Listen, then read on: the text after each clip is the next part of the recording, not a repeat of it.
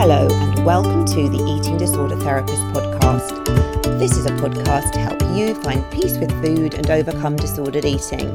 And I'm Harriet Frew, aka the Eating Disorder Therapist. And I'm so excited to share with you all kinds of stories, tips, information, and guest interviews to help you on your journey in finding peace with food. So, thank you so much for listening today. Now, today I'm talking to Emma Reed Turrell, psychotherapist, author, and speaker. Emma grew up near Portsmouth and went on to read English at Queen's College in Cambridge. Following 10 years of working in business, she returned to her earlier passion for psychology and retrained as a psychotherapist. Emma now runs a thriving therapy practice alongside training and consulting, and her new book, Please Yourself, has recently been launched to the world. As a recovering people pleaser myself, I was very keen to get Emma on the show. Emma talks about how we all know how it feels to want people to like us, to approve of us, and accept us. It's part of what makes us human, but the problem comes when we give up our own needs along the way. Because when we give in to make others like us or approve us, to shore up our own sense of self worth, to feel needed, or to avoid painful emotions, then we give to get, and rarely do we get what we really need. Emma's book will help you get better at being disliked instead of staying quiet. It will help you recover instead of fearing failure. And it will teach you acceptance instead of avoidance and show you how to grow instead of staying small. Above all, it will help you care better for others without taking on their problems, although caring better for yourself. So, I'm really looking forward to this conversation with Emma today and hearing all about her wisdom in how to recover from being a people pleaser and to truly embrace being more of your authentic self. Let's get to the conversation. Hi, Emma. Thank you so much for coming on the podcast today. Thank you for having me, Harriet. It's an absolute pleasure. So, Emma, would you start off, please, just by um, introducing yourself and telling us a bit more about what you do? Yes, of course. Yeah. Okay. So, as you know, my name's Emma Reed Turrell. I'm a psychotherapist by trade, and I have also written a book. And so, my first book, which is called Please Yourself How to Stop People Pleasing and Transform the Way You Live, was published by Fourth Estate at the beginning of April. So, I'm now running a kind of a combination of my private practice, the consultancy that I do for organizations, and writing. And you know whether it's a good idea or not having a go at a second book. So that's a kind of a brief overview of of what i am what i'm up to now. Okay no lovely there. Thank you emma. And has this book been kind of a long time sort of coming? Has it you know how long have you sort of been birthing this book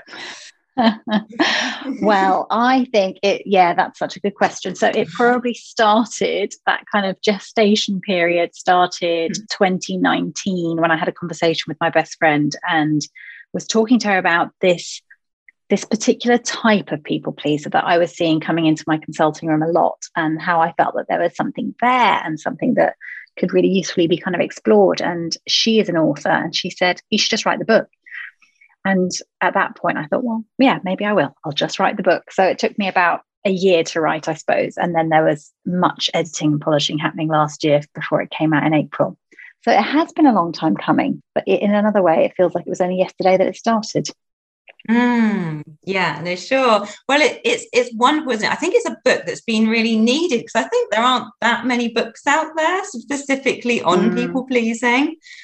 Yeah, I noticed that. I think this was kind of where it was really coming up for me was the contrast between the impact of people pleasing that I was seeing among among my clients and how enormous and damaging the effect was. And then somehow juxtaposed against that, this sort of light touch motivational quotes presentation. It was kind of getting on social media, you know, this sort of mm. take more me time and don't be so nice and you're too easygoing and and actually they just didn't really they didn't fit together so it has been needed i think and some of the feedback i've had so far has been particularly for people who maybe didn't think they were a people pleaser recognizing that actually oh this speaks to me too Mm, for sure. That's so good to hear. And the sort of motivation behind the book, like I guess it sounds like you were seeing a lot of sort of people struggling with this in your clinical practice. And mm. is it mm. something that you've also sort of experienced yourself? I think I've been, you know, in the book, I talk about the different pleasing profiles. And I think I have had a foot in each of those camps at one time or another. Now I think I'm I'm a lot better because I can't unknow what I know about people pleasing and and in a way I feel really confident when I talk to people about the possibility and the hope of recovering from people pleasing because I can see actually how it has helped me. But I think that there was this sense that within my clinical practice, people were coming in not necessarily identifying as people pleasers, but really aware of the pressures of other people's demands on them. Mm-hmm. Sure. So, could you tell us, Emma, a bit more about the four different types of pleaser that you identified? Yeah, of course. Yeah. So, well, let's start at the beginning. The beginning I call the classics, and the classic people pleasers are the ones that we all know and love. We all know one, we would recognize one, we might even recognize in ourselves. They are the people pleaser who really wants to get it right for other people and make them happy, choose the perfect birthday gift, or, you know, be the perfect host or put everyone else's needs ahead of their own, always willing to kind of say after you and what would you prefer. And it's that sense of as long as they're meeting other people's needs, they're fulfilling their role. But if you actually ask them what they wanted, they might well draw a blank. So those are the classics. Then I kind of expand out a bit and I talk about a second group, which I call the shadows. And the reason I call them the shadows is because they tend to orbit someone who's already in the light and by that, I mean perhaps they grew up around someone who already had that kind of number one position. And actually, their role became supporting other people to achieve their goals or supporting other people to meet their potential. So they are your number one, number two, they're your biggest fan, mm. they're the perfect wingman. You know, they're the one you want in your camp, but actually, it's all about they get their sense of satisfaction through your success. So I call them the shadows. Mm-hmm. The third group I call the pacifiers. And these guys are a bit different because this isn't about necessarily pleasing people and getting it right. These are the people who don't want to get it wrong. They are the ones who don't want to upset anyone or rock the boat. They can't bear it if someone's disappointed in them. They don't want anyone to dislike them. So they go around trying to be this kind of middle of the road mediator, harmony creator, pacifier. Mm-hmm. sometimes for them, maybe they did grow up in a situation or a system where actually there was conflict and their role became being the person who could who could somehow dilute or dissolve conflict where it arose. And then I talk about this fourth group, and it's the fourth group which really piqued my curiosity in the very beginning because these are the ones who don't identify as people pleasers at all. In fact, they probably would imagine themselves to be well, well out of the reach of people pleasing. These are the ones I call the resistors. And these are the ones who believe themselves to be immune to all this pressure. But actually, when we kind of drill into some of the patterns of their behaviors or the choices they make, we can see that maybe they feel the pressure to please just as much as everyone else. And their response to that is to opt out totally because, you know, if you can't play, you can't lose.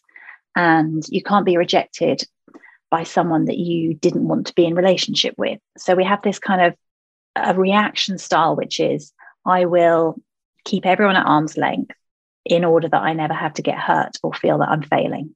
So those are the four types. We'll have a bit of all of them at times, or we might find that actually we start in one and we move to another.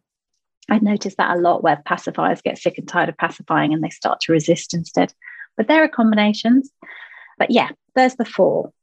Mm, no, well, thank you for mm. explaining those. It's just sure. so fascinating. And I think as a recovering people pleaser myself, I mm-hmm. absolutely mm-hmm. do relate to all yeah. of those different types. and I think it's interesting as well that you say that, yeah, perhaps people can move between them. And also the resistor thing, I think is fascinating, isn't it? Because I think I think for myself in my recovering people pleasing journey, adopting mm. the kind of resistor position was the kind of route, what I felt was kind of out of it, I guess. But, but like you're saying, really, it's just another form of people pleasing, but mm. it's a bit more subtle and it's, yeah, it's kind of opting out completely, isn't it? Absolutely. You know, it's this kind of, and again, this is the bit where I was noticing we were being told just to not care. You know, don't care what people think.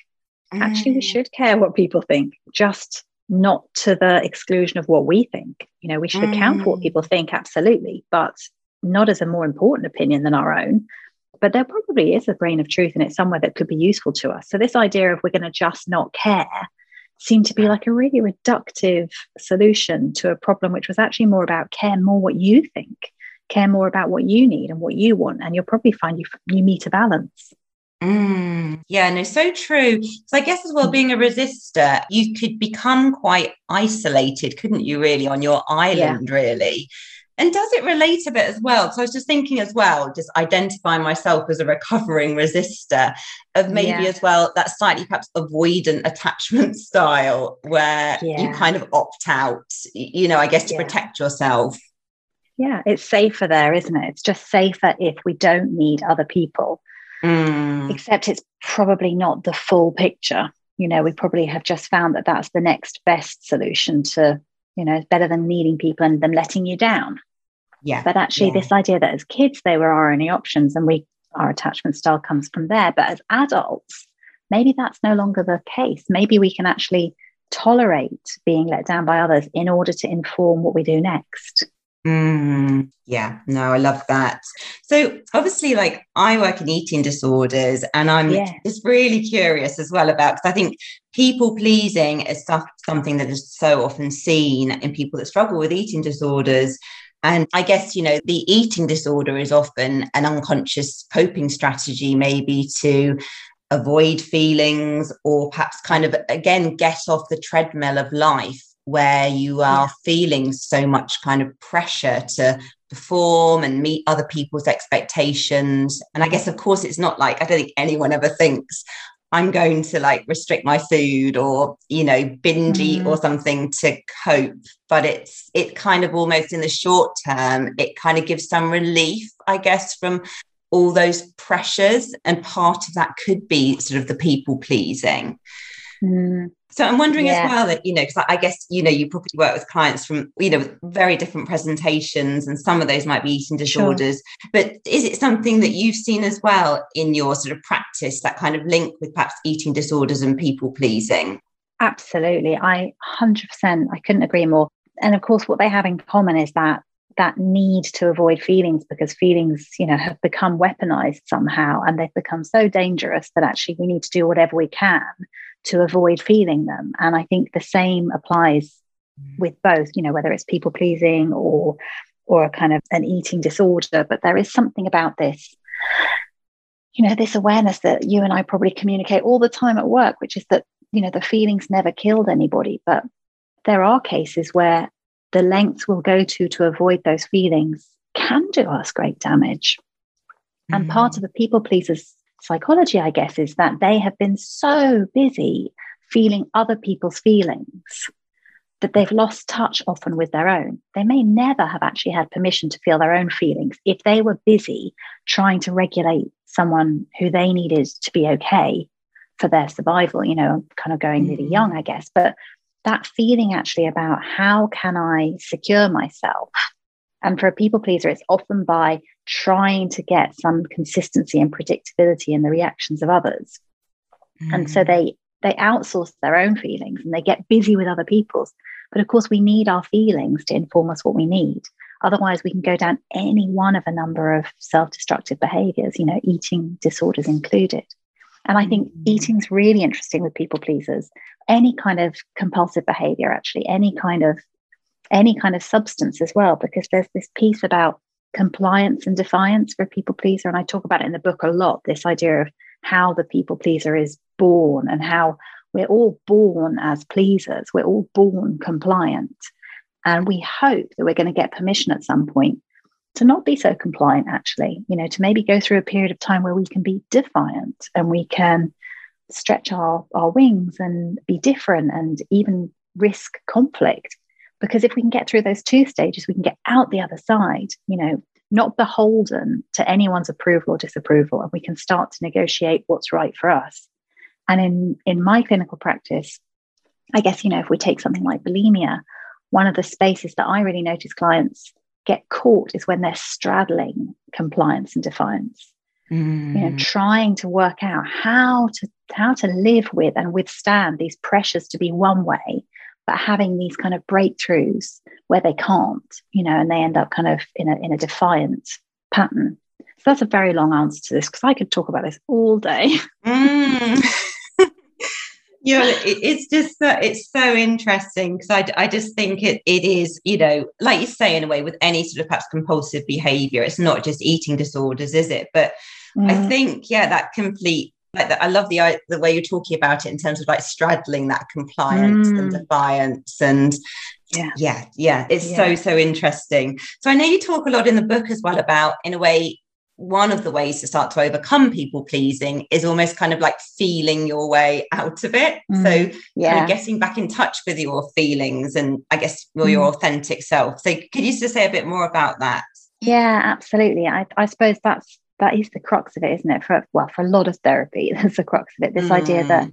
feelings are really essential data and you know they tell us what we need and it's only when we know what we need that we can work out how to get it or give it to ourselves and for a people pleaser who has often you know as i was kind of saying occupied the feelings of someone else there's a double whammy here for a people pleaser because not only am i asking them to feel their own feelings which often kind of is met with a very blank expression you know i don't know how i feel i don't mm. know what i enjoy i don't know what makes me happy but I'm also asking them simultaneously to go against some of the conditions that, you know, at least on a survival level, they believe have kept them safe and secure and in these relationships that matter to them. So I'm asking them to do these two really difficult things. You know, stop taking responsibility for other people's feelings in order that you can start to make friends with your own feelings. And that's a real that's a real tough ask. And one of the ways that I work with people pleasers around this is to start really small. You know, and there are two ways that I would always encourage people to start really, really small. One is to open up a kind of notes page on your phone or have a notebook, pen and paper, whatever works, and begin something that I kind of very naffily call a joy list, but you could call it what you want. And the idea is that on that list, you just start to capture those little brief moments in life that give you joy, that give you pleasure. And to make them small and to make them achievable, you know, to make them something that you could do on a Tuesday morning. It doesn't have to be a kind of a, a holiday to an exotic destination. This is about, I love having a coffee sitting in that seat outside that cafe, or I love going and picking up that magazine and getting a juice and reading it in the bath, mm. or I love drinking out of this mug, or I love taking a walk and listening to this podcast, this podcast, maybe. You know, these are the things that give me these units of pleasure because I need a people pleaser to start to reclaim the, if you like, the kind of the ability to meet their own needs and to give them something that they've previously been getting from someone else that feeling of I'm okay and I'm good enough and I have worth. So I always ask people to start this kind of little list. And it's typically easier to find those things when you're in a good place or you're having a good moment. So when you're there and you go, this is great, write it down. I love this song, write it down. It's mm. going to be harder for you to find if you're not feeling good that day. So we need that list to kind of be there. It's almost like a little surrogate parent at that point that's going to come in and say, listen, I'm going to hold your hand and we're going to go and do this thing. And you don't even have to want to right now, but can we do it as an experiment? because mm. so much of change is about experiment, isn't it? It's about kind of let's try and find out what's the worst that could happen. So that's the kind of one big piece I talk about. The other big piece in this is starting small, starting low risk. So if you're going to start to renege on some of those contracts you may be made unconsciously with people to do their feeling for them and meet their needs for them, if you're going to start to take back some of that for yourself, start where those relationships are lower risk. They're probably going to be lower reward too. They're going to be those really light touch relationships, someone you don't know very well or you don't bump into very often, someone in the supermarket, and just have a go at making your need at least as important as theirs. You know, take the last pint of milk out of the fridge if that's what you need. Stand up for yourself if someone pushes in front of you in the queue. See what happens if you allow your need to be important. You'll get some evidence. And when you get some evidence that actually it was okay, your brain will start to offer you that possibility in other situations. And you can gradually work your way into relationships that maybe are higher risk, higher reward. Maybe it's at work or with a friendship or a romantic relationship. Some people might even get all the way into kind of family of origin stuff. But I guess I'm very clear that you know, this is not a destination, this is a direction of travel. You choose where people pleasing is getting in the way for you today and focus your energy there. Some people choose to leave those family of origin relationships well alone because, you know, there's a kind of spilt milk element to that. Mm. But it gives you some wiggle room to start to get a different result. And once you get that different result, your brain will offer it to you up. Mm. Yeah, that's so helpful, isn't it? I just think just to think about those those little baby steps and you know that are less risk. And also I just love the joy kind of list yeah. as well, isn't it? Because it's and it's really trying to take you back, isn't it? Just to those little little small kind of glimmers that you maybe maybe getting, but perhaps you hadn't yeah. sort of noticed before in your day. Yeah. Mm. Yeah, absolutely. And I think it's that piece about, you know, being really, well, I guess accepting and being really honest about the fact that if you are going to stop people pleasing, you are going to give up some of those conditional strokes that you've been getting. So we need a, a, supply in place for you, and you are a much more reliable supply for you. Mm, yeah, and, that, and that's kind of a big lesson, isn't it, to take on board? I think when you have almost become so reliant on mm. gratifying others and kind of those short term wins of making other people yeah. happy, it can feel like there's quite a big void initially when you're trying to sort of draw on that yourself. Yes, absolutely. You know, and here we are talking again, and we could bring it back to eating at that point. It's it's about kind of noticing that void and and naming it and calling it what it is, you know, because the void in that moment, in this example, it's not the absence of of love from others, it's the absence of something that we've substituted and called love from others. You know, mm. that idea that the pat on the head from the authority figure at that point is somehow going to fill that void, except it never really does. And that's why we have to keep going back for more and more and more and getting mm. those feelings, those whacks of shame for doing it in the first place. Mm. So actually, if we mm. can sit with the void for that little bit longer and let those feelings come back and say, hey, listen, actually, this might be what you need right now, then we've got the data we need to act more authentically. Mm, yeah, and it's so true. Gosh, I wish Emma that I had read your book when I was like 20. do you know, so do I.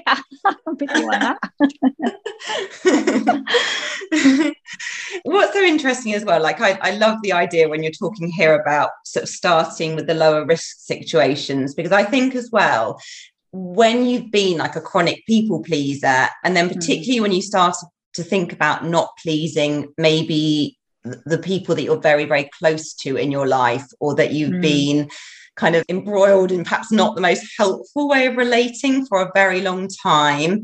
It can bring up kind of all kinds of feelings. I sort of thinking when perhaps clients just feel that really overwhelming sense of guilt for not pleasing yeah. or feeling that they're becoming yeah. selfish. Yes yes. You know that happens doesn't it? We hear that a lot. And i think guilt's such a fascinating feeling because certainly the way the way I was, I had this training experience around guilt, and it was really making the point that actually guilt is the feeling that we get when we've done something wrong. Mm. So, with hmm. clients, when they tell me they feel guilty, I'll quite often be that really annoying therapist that goes, Oh, really? What did you do wrong? And it's that sense of the dissonance that we need to create at that point of, Well, I didn't really do anything wrong, but they felt upset with me. Oh, okay. So you didn't do anything wrong and they felt upset with you. Mm. You know, that actually, if someone is disappointed in you when you say no, it doesn't mean you should have said yes.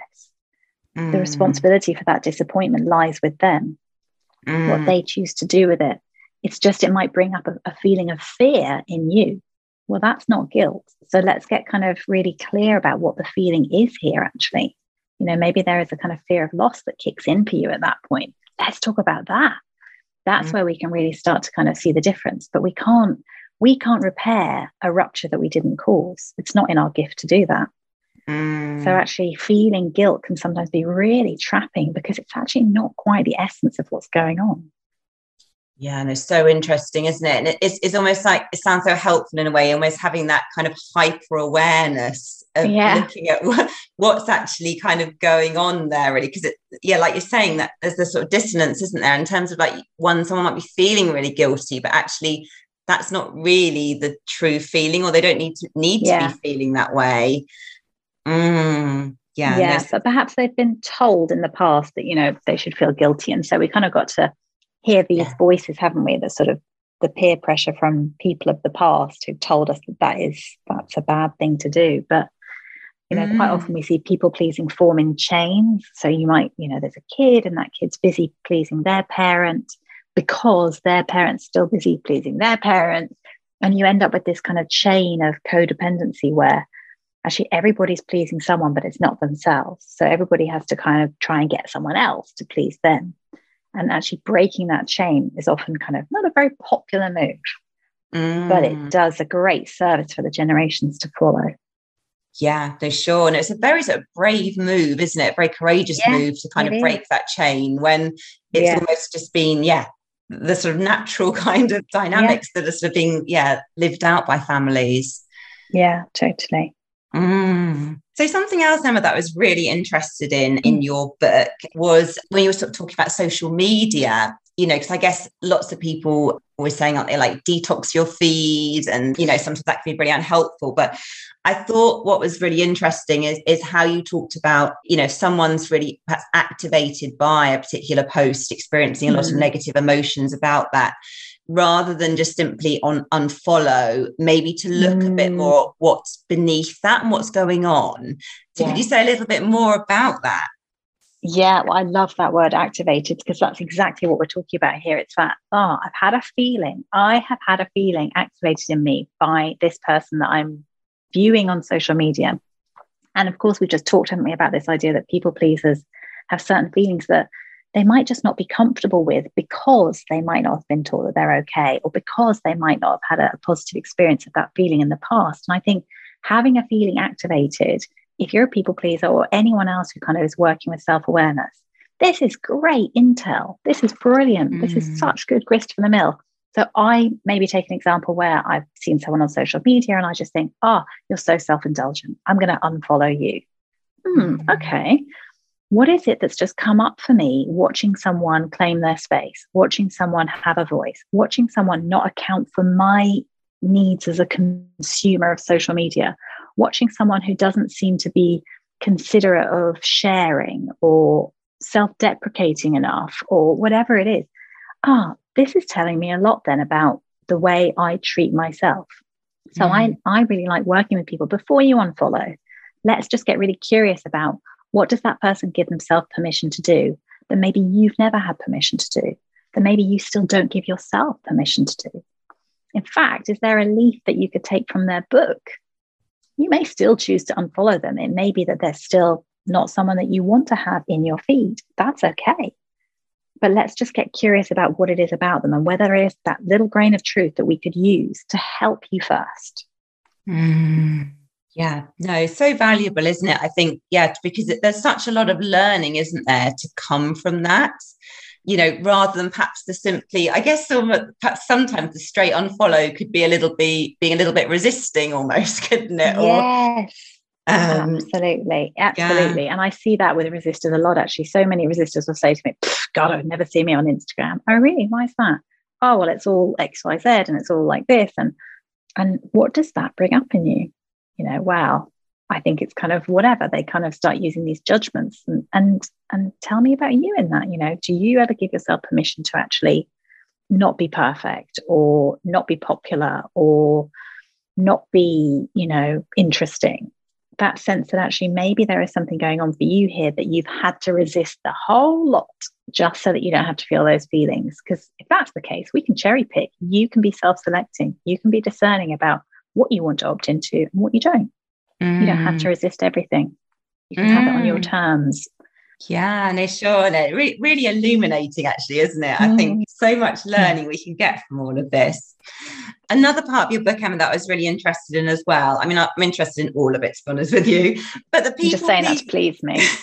yeah, that's it.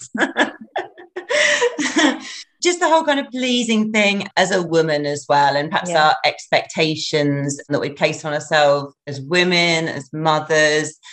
And I guess I'm just sort of wondering as well, just about the whole. I mean, I think this is a massive topic which we can't open up too much uh, on this sure. podcast today, but I'm just thinking as well, just as women as well, and, and eating disorders and the whole pressure to be slim and smaller and, you know, control our bodies and look yeah. a certain way. You know, so much of that is it, it's of, you know, links in with the people pleasing, doesn't it?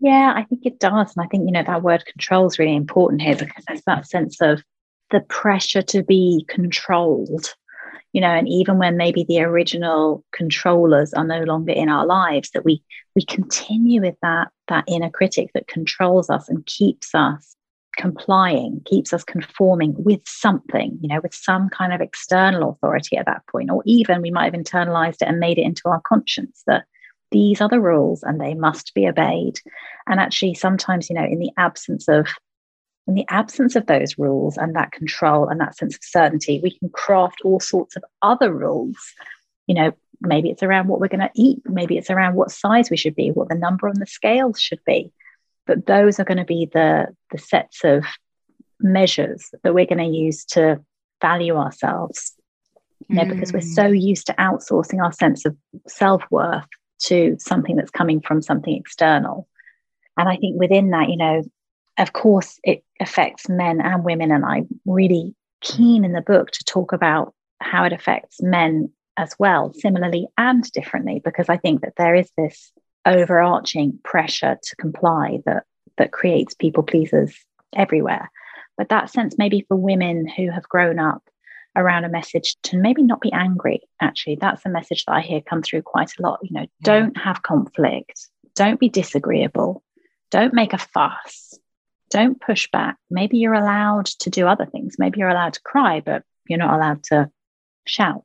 Mm. and actually for those for those grown up women who still are trying to get change where they need change in their lives without rocking any boats that mm. creates this huge internal conflict and it has to go somewhere you know we end up kind of in a battle with ourselves like a tug of war with ourselves and that can be that can be projected onto food or, or any number of behaviors that we're kind mm. of both trying to be who we were always told to be and desperate to stop being who we were always told to be mm. and actually this voice of allowing yourself to express all of your feelings not just the kind of the shiny ones but all of your feelings so that you learn that they're all okay, they're all survivable, and they're all really important data, particularly anger. You know, if we use this mm. this generalization of, of women, that this idea that anger is energy for change. It's a really healthy unit of energy that tells us when something needs to be different, when we need someone to step off, or when someone's crossed a boundary, or when something's just not working for us.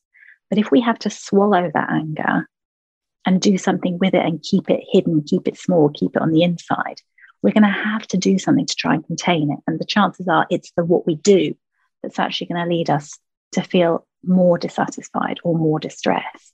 Mm.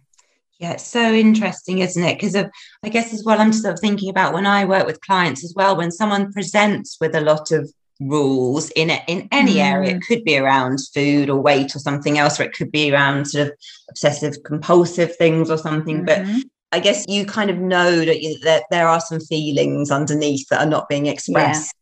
Absolutely, yeah. and I think, and I think so often, isn't it, kind of anger as well? You know, as women, perhaps and men as well, we can be quite conditioned not to mm. be able to kind of really have a voice and to express the full range of feelings. Yeah, absolutely. You know, and then we sort of end up swapping one feeling for another. And of course, then we've confused the whole control panel and we don't even know anymore what feeling is actually real. You know, we mm. find ourselves crying when we maybe should be angry. We find ourselves angry maybe when we need to cry. We can get those kind of crossed wires, and there's a detangling process that has to happen there where we get back to that mm. kind of actually, how do I feel? Because it's only when I know how I feel I know what I need. I can get it or give it to myself. Mm. Yeah, no, so true. And and it, it, it's a bit of a process, isn't it? I just sort of think for myself and for people I've worked through, being able yeah. to just begin to tune in and be in touch with your feelings much more again. It's a bit of yeah. a journey to be able to do that. Yeah, it is. And of course, this is the nature of it, isn't it? You know, so many people will come and say, I want to stop people pleasing because I want to feel better and I have that sort of bad news for them. It's like, mm, so I can help you stop people pleasing. I don't know if I'm going to help you feel better, but I can help you feel mm. something that's more authentic, that gives you more to go on, that helps you make choices that actually get you where you want to be. But this idea that we're just going to feel better is, well, it's a bit of a trap because it can it can lead mm. us to think that actually we're not going to feel angry or upset or scared or sad. We are, you know, we need to feel those things because they point us at what we need to do next. But if we learn that actually it's okay to feel those things, which is possibly the learning we always needed, and that someone's going to sit with us and be alongside us and keep us company in those feelings, so we're not going to get rejected for those feelings, and that we're going to learn that we can get our needs met or meet them for ourselves in a healthy way, those feelings stop being something that we have to be scared of. You know, they start to become friends. Mm, yeah, no, so very true. Emma, one last thing I wanted to just ask you sure. about, I know really helped me in my own kind of recovery from people pleasing. Yeah. Was I guess I, you know, my old kind of faulty thinking was always that in a way that you know everyone really liked me being a people pleaser that you know it was kind of really mm. rewarding etc etc but you know i guess i came to realize as well that actually you know being on the receiving end of someone who's always pleasing is actually quite a frustrating experience yeah. and yeah. you know kind of you know I, I, guess i know as well now, now myself when i have people pleasers in my life you kind of just don't really know sometimes where you are with that person do you it can be mm-hmm. quite mm-hmm. confusing mm-hmm. so yeah could you just say a little bit more about that yeah of course so this is it's a kind of a tricky message to deliver in some ways because i like to make it clear that i think people pleasers are not doing it because they have a whole range of options available to them and they have mm. just consciously selected this manipulative way of getting other people to react favorably towards them. I don't think it's that at all. I think this is mm. the kind of hmm. unconscious contingency, this last ditch attempt to create something that feels safe and predictable. However, there is an element to people pleasing that is manipulative because we are trying to organize the reactions of someone else, not mm for malevolent reasons, you know, really for our own survival instinct, at least on some level. But there is something about recognizing that people pleasing actually gets in the way of making intimate relationships. And it's hard to make an intimate relationship with someone who only wants us to be happy with them, who only wants us to be suitably pleased, who only wants us to approve of their actions. You know, actually, we all need permission to, to be able to show up and just take 50% of the responsibility for any relationship. If you've people pleased me and you've made me your kind of judge and executioner, and now I have all this power over you that I don't want, mm. it's going to be really hard for us to have a relationship of equals. And I might find it actually that I can't have that relationship with you. So sometimes, actually, if we people please, we're really part of the problem. And. It's a more generous and responsible way to show up in relationships if we account for our own needs and we let other people take responsibility for theirs.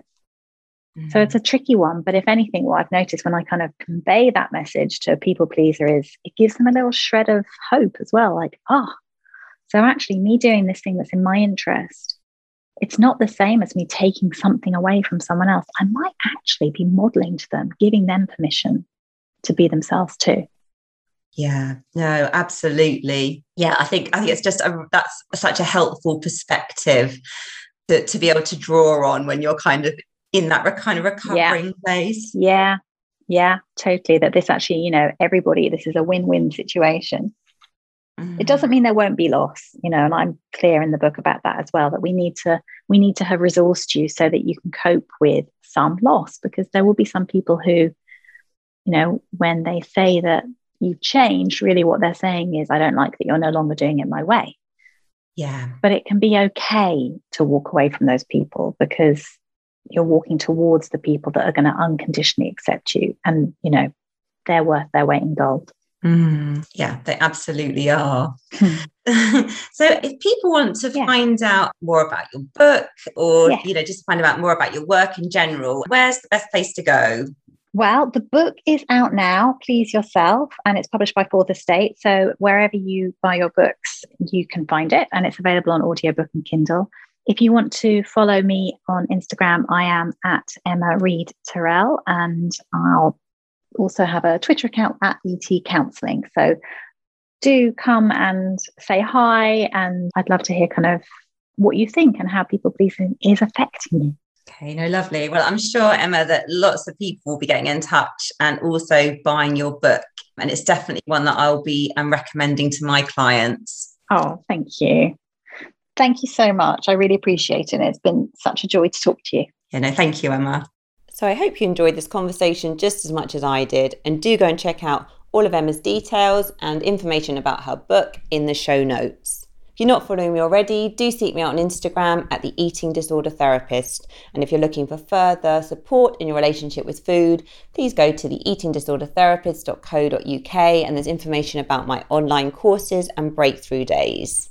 If you'd like to receive additional podcast content, you can now also sign up to my Patreon. So do go over to the Eating Disorder Therapist on Podbean and you can sign up there. And finally, I would be so grateful if you would rate and review this podcast if you're enjoying these episodes, because it really helps it reach more people. Thank you so much for listening today, and I look forward to sharing another podcast episode with you very soon.